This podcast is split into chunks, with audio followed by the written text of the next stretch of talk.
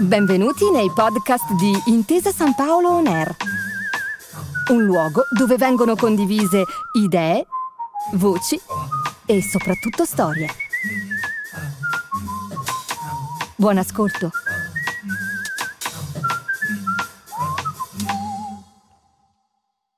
Ciao, sono Riccardo Aute e in questo podcast, realizzato in collaborazione con Will, racconteremo le storie di alcune aziende protagoniste di Imprese Vincenti, il progetto di Intesa San Paolo che valorizza le iniziative di rilancio e di trasformazione che hanno consentito alle piccole e medie imprese di reagire con successo a questo particolare momento di difficoltà. Benvenuti a tutti ancora una volta a questa nuova puntata di Imprese Vincenti. Oggi eh, forse la puntata più attuale, se vogliamo, di questo, di questo ciclo, in quanto è la puntata dedicata a imprese vincenti, in quanto capaci di portare un'impronta eh, particolarmente sostenibile nelle proprie aree di eh, operatività. Sappiamo che la sostenibilità oggi è al centro del dibattito eh, economico e eh, sociale. Siamo nell'anno della presidenza italiana del G20, siamo nell'anno della COP26, siamo nell'anno in cui la Commissione europea ha fissato gli obiettivi e il pacchetto di misure Fit for 55, quindi eh, questa riduzione del 55% delle emissioni dell'Unione europea entro il 2030, che ricordiamolo è più o meno eh, dopodomani e siamo anche nell'anno dell'implementazione delle prime misure del Next Generation EU, che sappiamo essere fatto in buona misura anche per rendere l'Europa un luogo più sostenibile. Parleremo di questi eh, temi e non solo con eh, due imprese oggi. Abbiamo la Diasen, rappresentata oggi da Diego Mingarelli, il CEO di questa azienda attiva nel settore della green chemistry, in particolare proprio il settore dell'edilizia. Buongiorno Diego. Buongiorno, buongiorno a tutti voi. E abbiamo anche come ospite oggi eh, per Rotocalco Mediterranea, un'azienda attiva da decenni nel settore del packaging industriale, Amelia Loreto. Ciao Amelia, CFO di Rotocalco Mediterranea. Buongiorno a tutti. Eccoci, allora eh, ringraziandovi ancora per, per, per, aver accettato il nostro invito, l'invito di Intesa San Paolo a partecipare a questa nostra chiacchierata, io entrerei subito nel vivo. Lo spirito di questo podcast è essere il più pratici possibili. Ora, oggi in Italia più di 8 imprese su, su 10 hanno adottato almeno dico almeno un'azione di sostenibilità ambientale, sociale e o di governance o sicurezza. Quali sono le principali? Decidete voi quanto andare a fondo, principali azioni che avete avviato all'interno delle vostre imprese e quindi anche un po' che siano rappresentative dei vostri settori. Inizierei da Amelia di Rotocalco Mediterranea. La nostra azienda lavora da tanti anni e questo problema di porre l'azienda in modo sostenibile è una cosa che ci riguarda da sempre. Noi siamo in un settore molto difficile che è quello del packaging con prodotti anche in plastica, quindi siamo diciamo in questo momento messi piuttosto sotto stress come settore nazionale in realtà da anni abbiamo lavorato per migliorare, per fare ricerca e per ottenere delle soluzioni che fossero vantaggiose per l'ambiente.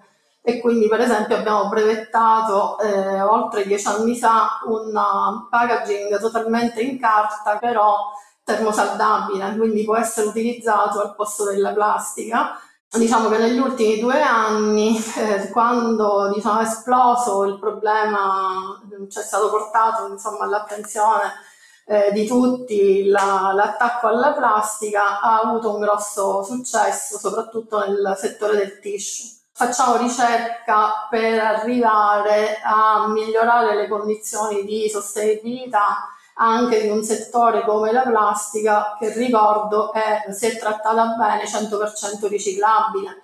Quindi tutti i nostri prodotti sono 100% riciclabili a meno che non siano pluriaccoppiati, cosa che riguarda in particolare Rotocalco Mediterranea, perché Rotocalco lavora per i settori più diversi che quindi hanno eh, la problematica di dover garantire diciamo, il prodotto confezionato. Se noi pensiamo eh, ad esempio all'aroma del caffè, il packaging del caffè deve avere necessariamente delle caratteristiche tali per cui non si rovini l'aroma e conservi tutte le proprietà organolettiche. se pensiamo tutto il settore dell'alimentare deve essere assolutamente garantito da contaminazioni. Quindi sicuramente non possiamo demonizzare il prodotto del packaging, ma la sostenibilità va vista a 360 gradi perché non possiamo pensare di ritornare a un'economia da 300-400 anni fa dove veniva consumato soltanto quello che veniva prodotto dalla famiglia che eh,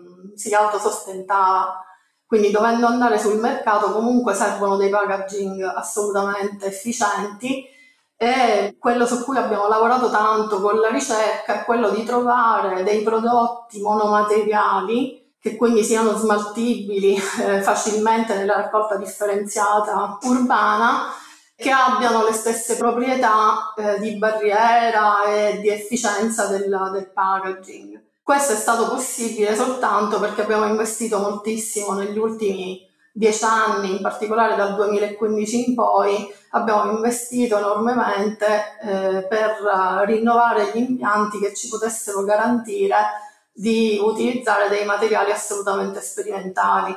Ok, direi che insomma anche qua ancora una volta le, le, soprattutto gli spunti pratici, gli spunti che noi speriamo anche possano essere in qualche modo divulgati attraverso queste nostre chiacchierate non manchino. Passerei a questo punto la parola a Diego. In, in Diasen eh, cosa vuol dire sostenibilità? Come siete stati in grado di declinarla in qualche modo e eh, metterla in pratica all'interno di un'azienda come la vostra attiva appunto nel settore della chimica green? Eh, noi siamo da sempre sostenibili, abbiamo fondato la nostra azienda sulla sostenibilità. Mi spiego perché. Perché quando abbiamo deciso di formulare, di pensare, di produrre materiali per il mondo del risanamento, dell'isolamento termico, del restauro, noi lo abbiamo fatto scegliendo delle materie che erano naturali. Una in particolare ci rappresenta ed è il sughero. Il sughero che tutti conoscono per l'industria del vino. Noi lì abbiamo puntato su questa materia perché ha una fortissima identità mediterranea. Tutti sanno che quella materia si rigenera e quindi per produrre più sughero dobbiamo piantare anche più eh, piante di sughero e ci siamo specializzati in, un, in una lavorazione di questo materiale che ci rappresenta e che è veramente unica. Quindi noi prendiamo quel sottoprodotto della produzione del vino e lo raffiniamo, lo trasformiamo in un granulato che poi va in delle formulazioni che sono da noi brevettate e che servono per conferire agli edifici un più alto livello di, di isolamento termico, così come per risanare questi edifici, così come per restaurarli. Ecco, su che cosa ci siamo concentrati negli anni? Sul perfezionamento sempre più puntuale di questa lavorazione. Oggi noi abbiamo chiuso la circolarità della lavorazione di questa materia abbiamo investito su un impianto per aumentare sempre di più il rendimento delle nostre lavorazioni interne e per darvi un'idea, una notizia anche così curiosa, una parte di quello che è il nostro sottoprodotto l'abbiamo destinato ad altre lavorazioni. Per esempio, ci abbiamo realizzato anche dei sottofondi per eh, delle gare praticamente equestri di cavalli. Quindi per dare un'idea, oggi noi su questa materia siamo a rifiuti zero. E da lì abbiamo puntato su tante altre materie, tutte con questa filosofia e oggi noi testiamo nella nostra azienda sempre più nuovi materiali, sia eh, naturali sia provenienti dall'economia circolare. Per far tutto questo abbiamo puntato su delle certificazioni mondiali, perché i nostri prodotti devono essere coerenti sugli standard di costruzione internazionali, quindi noi facciamo su ogni materiale lo studio del ciclo di vita del prodotto, dello smaltimento, di tutta quella che è la vita, dal momento in cui arriva da noi il materiale fino a quando viene consegnato, fino a quando verrà smaltito in futuro da chi dovrà smaltire un edificio anche nei, nei prossimi secoli. E il cappello generale che eh, ci contraddistingue è che abbiamo deciso di essere una benefit corporation, anche certificata B Corp perché avevamo bisogno di un qualcosa che raccontasse come la nostra azienda declina non soltanto il rapporto nei confronti dell'ambiente, ma anche nei confronti del nostro territorio, della nostra comunità e delle persone che lavorano presso la nostra azienda. In questo standard abbiamo trovato quel qualcosa che ha consentito alla nostra azienda di potersi raccontare nel mondo ed essere considerata un'azienda che produce quello che è il bene comune, quindi che va oltre i concetti tradizionali di impresa, ma che sono secondo noi le imprese del futuro. Grazie mille Diego anche per aver peraltro menzionato insomma, eh, l'importanza oggi anche di, di, di, aderire ad alcune forme di certificazioni particolarmente virtuose come appunto la certificazione B Corp che è sempre meno una certificazione, sempre più invece un modo di, se vogliamo, di intendere il ruolo dell'impresa all'interno della società. Quindi complimenti perché so anche che è un percorso abbastanza arduo quello che porta a, a diventare B Corp perché sono molto uh, demanding questo tipo di realtà che poi danno queste certificazioni. Ora eh, vi eh, porterei per un attimo in un mondo più o meno meraviglioso, me lo direte voi, in cui parto da Amelia, eh, mi metto fra le mani questa bacchetta magica che vi permetterà di essere plenipotenziario plenipotenziaria in questo caso e eh, diciamo uh, decision maker eh, del nostro paese per un giorno. Avete l'opportunità di adottare un singolo provvedimento per migliorare in qualche modo la condizione e anche il percorso di sostenibilità delle aziende in Italia. Che cosa faresti Amelia con questa bacchetta magica e che provvedimento adotteresti? Allora, io adotterei un provvedimento banalissimo e molto semplice di portata ridotta, che è quello di aiutare le PMI ad avvicinarsi al bilancio di sostenibilità e fare questo non con un'ottica punitiva, ma come proprio incentivare eh, alla riflessione per arrivare poi a delle azioni coordinate. Le PMI sono la base produttiva dell'italiana e quindi riuscire a coordinarle tutte in modo che tutte si orientino verso l'adozione di obiettivi di sostenibilità eh, cambierebbe certamente le cose. Obiettivi di sostenibilità che possono andare dall'efficientamento energetico all'adozione di associazioni benefiche di, del territorio, perché questo può fare sicuramente la differenza. È una cosa piccola e banale, ma credo che questo potrebbe portare un grande cambiamento. Diego, eh, a te la bacchetta magica e a te anche i poteri, che come ci ricorda spesso l'uomo ragno, insomma, da grandi poteri poi anche grandi responsabilità. Cosa faresti con questi pieni poteri?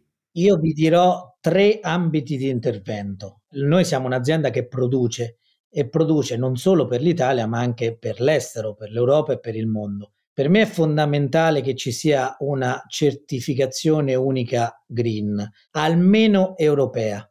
Più abbiamo lo stesso linguaggio di altri paesi e più un'azienda che produce che deve esportare non si ritrova quelle barriere protezionistiche che spesso c'è anche tra paesi della stessa Europa. Quindi creare le condizioni di parità e di competitività sul mercato è una precondizione fondamentale affinché la sostenibilità diventi un patrimonio di tutti. Poi va incentivata la sostenibilità dei processi.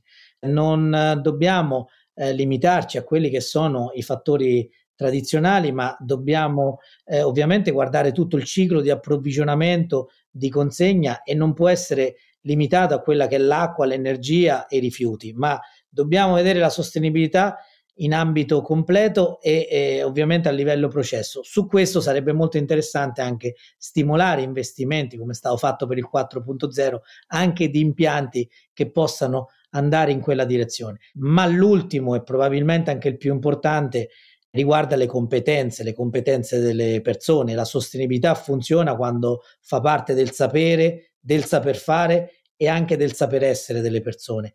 Quindi non possiamo concentrarci soltanto su quelli che sono i beni tangibili, ma dobbiamo assolutamente stimolare la formazione di quelle che sono competenze sostenibili, perché per mettere in condizioni le aziende di poter competere, siccome la sostenibilità è trasversale e necessita di una capacità che è un po' fuori dal comune, perché non è una capacità tecnica di poter andare anche in ambiti diversi a trovare ovviamente risorse, idee e spunti, il combinato disposto di certificazioni, impianti, processi e persone rende eh, la rivoluzione sostenibile più a portata di piccole e medie realtà italiane. Beh, grazie mille a, ad entrambi per questo sforzo di pragmatismo e visione allo, allo, stesso tempo. Anche i vostri due provvedimenti andranno in qualche modo a comporre questo puzzle di misure che tutte insieme quasi potremmo andare a, a realizzare una sorta di riforma che, più che un provvedimento singolo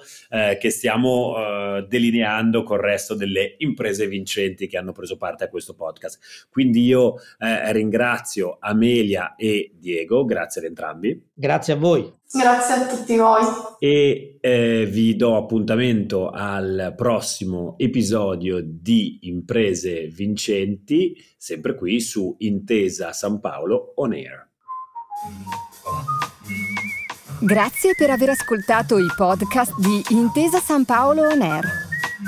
Al prossimo episodio.